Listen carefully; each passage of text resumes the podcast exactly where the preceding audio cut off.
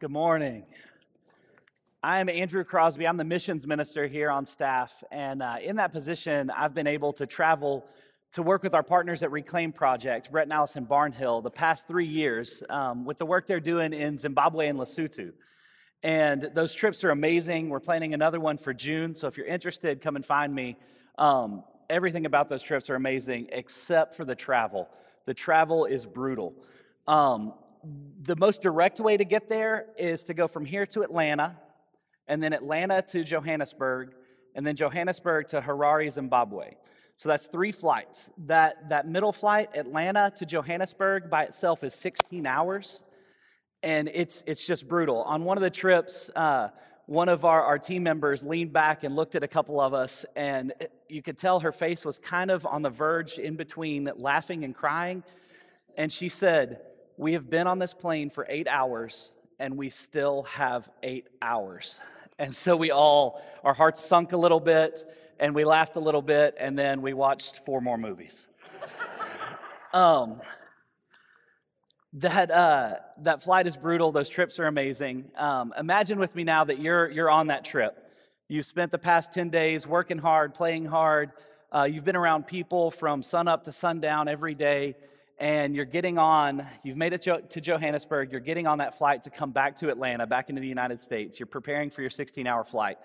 Um, if you're like me, you, you hit a max of, of just being around people. You just need a little alone time, a little quiet time.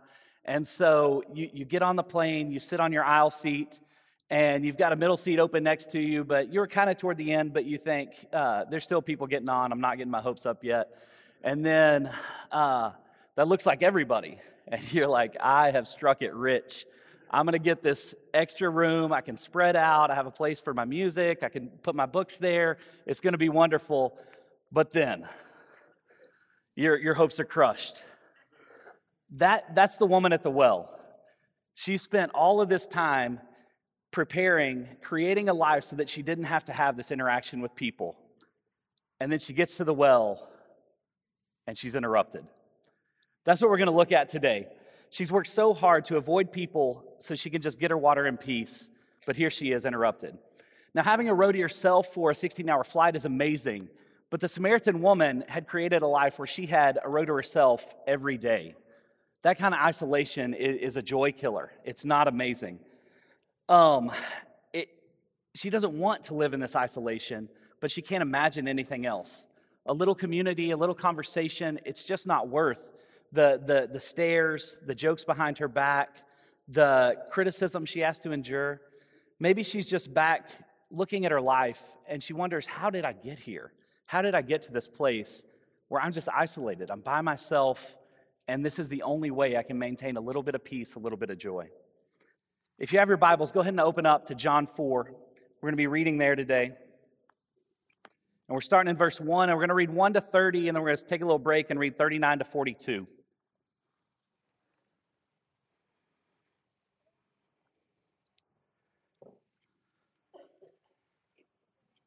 I'll be reading out of the NIV. I think those are the words that will be on the screen. Um, but the translations are close here. So now Jesus learned that the Pharisees had heard that he was gaining and baptizing more disciples than John, although in fact it was not Jesus who baptized, but his disciples.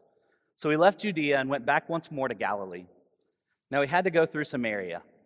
So he came to a town in Samaria called Sychar, near the plot of ground Jacob had given to his son Joseph. Jacob's well was there, and Jesus, tired as he was from the journey, sat down by the well. It was about noon. When a Samaritan woman came to draw water, Jesus said to her, Will you give me a drink? His disciples had gone into town to buy food. The Samaritan woman said to him, You are a Jew, and I'm a Samaritan woman. How can you ask me for a drink? For Jews did not associate with Samaritans. Jesus answered her, If you knew the gift of God and who it is that asks you for a drink, you would have asked him, and he would have given you living water. Sir, the woman said, You have nothing to draw with, and the well is deep. Where can you get this living water? Are you greater than our father Jacob, who gave us this well and drank from it himself, as did also his sons and his livestock? Jesus answers Everyone who drinks this water will be thirsty again, but whoever drinks the water I give them will never thirst. Indeed, the water I give them will become in them a spring of water welling up to eternal life. The woman said to him, Sir, give me this water so that I won't get thirsty and have to keep coming here to draw water. He told her, Go call your husband and come back. I have no husband, she replied. Jesus said to her, You are right when you say you have no husband. The fact is, you have had five husbands, and the man you have now is not your husband. What you have just said is quite true. Sir, the woman said, I can see that you are a prophet. Our ancestors worshipped on this mountain, but you Jews claim that the place where you must worship is Jerusalem. Woman, Jesus replied, Believe me, a time is coming when you will worship the Father, neither on this mountain nor in Jerusalem. You Samaritans worship what you do not know. We worship what we know, for salvation is from the Jews. Yet a time is coming, and has now come, when the true worshippers will worship the Father in spirit and in truth. For they are the kind of worshippers the Father seeks. God is spirit, and his worshippers must worship in spirit and in truth. The woman said, I know that the Messiah, called Christ, is coming. When he comes, he will explain everything to us. Then Jesus declared, I, the one speaking to you, I am he. Just then the disciples returned and were surprised to find him talking with a woman. But no one asked, What do you want, or why are you talking with her? Then, leaving her water jar, the woman went back to the town and said to the people, Come and see a man who told me everything I ever did. Could this be the Messiah? They came out of the town and made their way toward him. Now, skip down to verse 39. Many of the Samaritans from that town believed in him because of the woman's testimony. He told me everything I ever did. So when the Samaritans came to him, they urged him to stay with them, and he stayed two days. And because of his words, many more became believers. They said to the woman, We no longer believe just because of what you have said. Now we have heard for ourselves, and we know that this man really is the Savior of the world. Let's pray together. God, we thank you for your scripture. We thank you for the truth that it holds. We thank you for how it reminds us, even today, of, of who you are and who we are before you. Help us to see this love, to see this joy, and to see who you are in a new light. Change us and prepare us uh, for your coming at Christmas.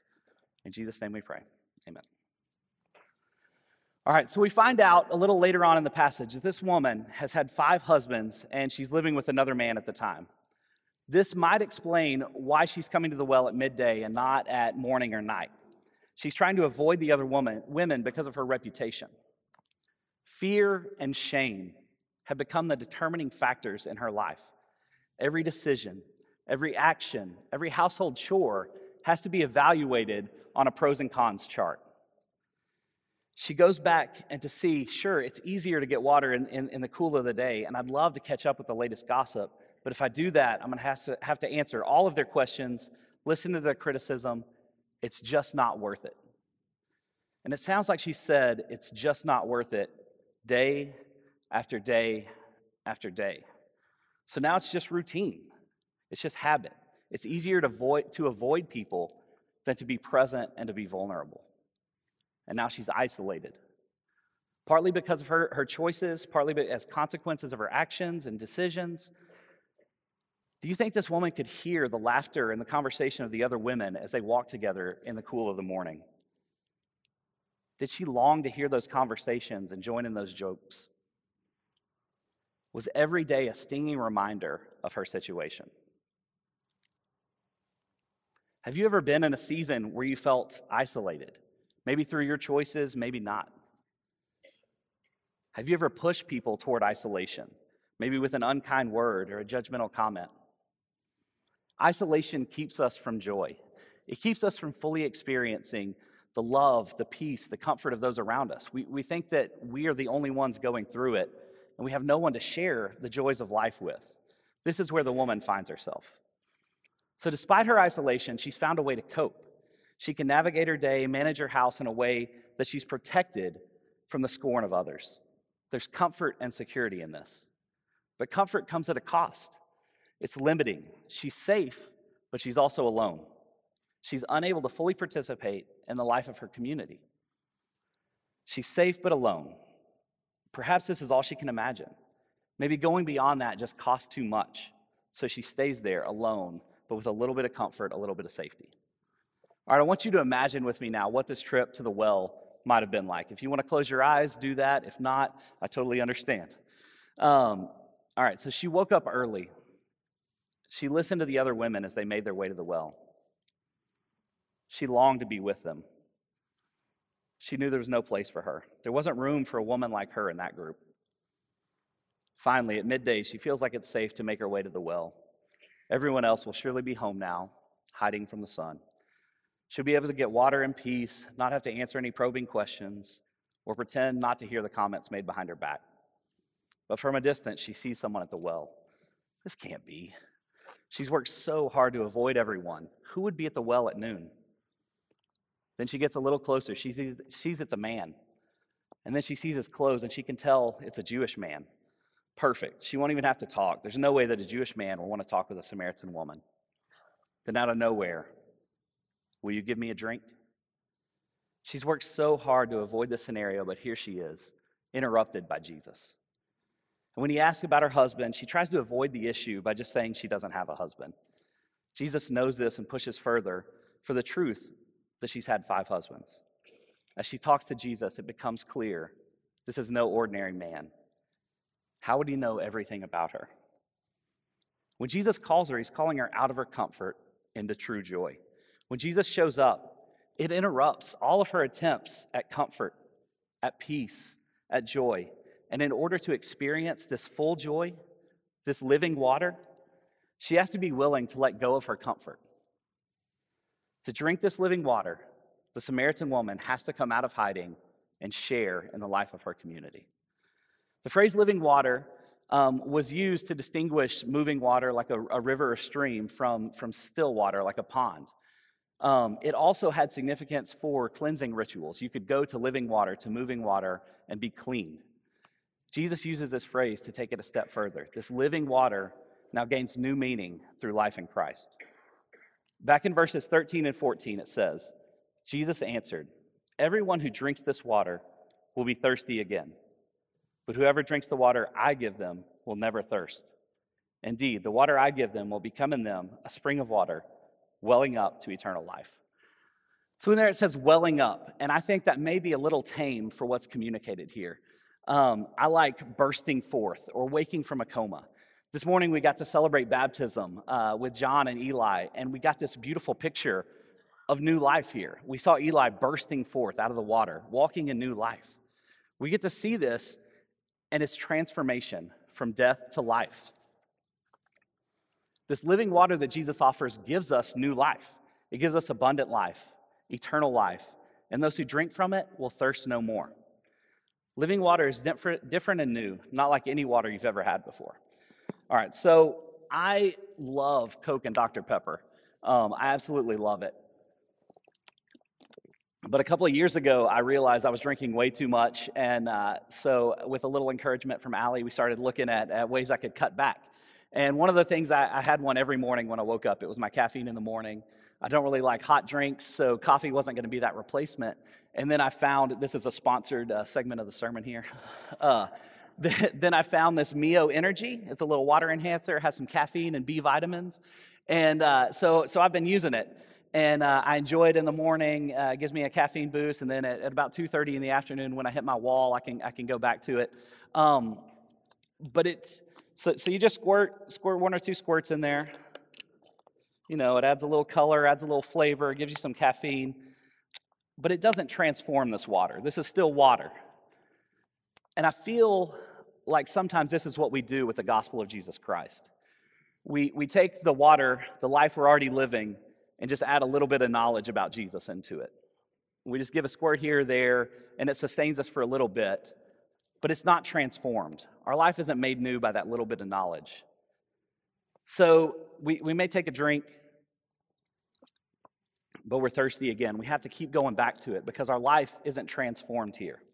This living water, it transforms us. The Samaritan woman is transformed right there. She has to let go of her security if she really wants this living water. She can no longer be anonymous. Her life is going to be known. Her life used to be about avoiding people, and now she's running through town seeking them out. The fear and the shame that controlled her are gone. She's running now in new life with a joy that she couldn't have imagined just a few minutes ago. Her life has changed, and she has to share that transformation and that joy with those around her. It's transformation from being fear driven to being love drawn. She's experienced that love of Christ. The Samaritan woman had her life and routine interrupted by Jesus. First, she was caught off guard. Then she was annoyed. Then she was surprised. Then amazed. And then finally, she was transformed. In Advent, we're bring, being prepared for the interruption of Christ. We slow down. We sit still. We quiet our lips and our minds. And we wait. We wait for interruption. We wait for our world to be disrupted. And we wait for Christ to redefine what it means to have joy. Now, I'm going to let Rick come back up as we get ready for, for our time of response, but I don't want him to play yet. I want us to take a few minutes to sit still. I want us to quiet our hearts, to quiet our minds, and listen for where God may be moving us to new things. Where's Christ looking to interrupt your life? As we think about God becoming a baby, coming to live with us here on earth, it interrupted everything. It interrupts our lives personally, it interrupts our church, it interrupts our community, it interrupts our world, and we're transformed become, because of it. So let's take a couple minutes now, sit with that, and let the Holy Spirit prepare you to be interrupted.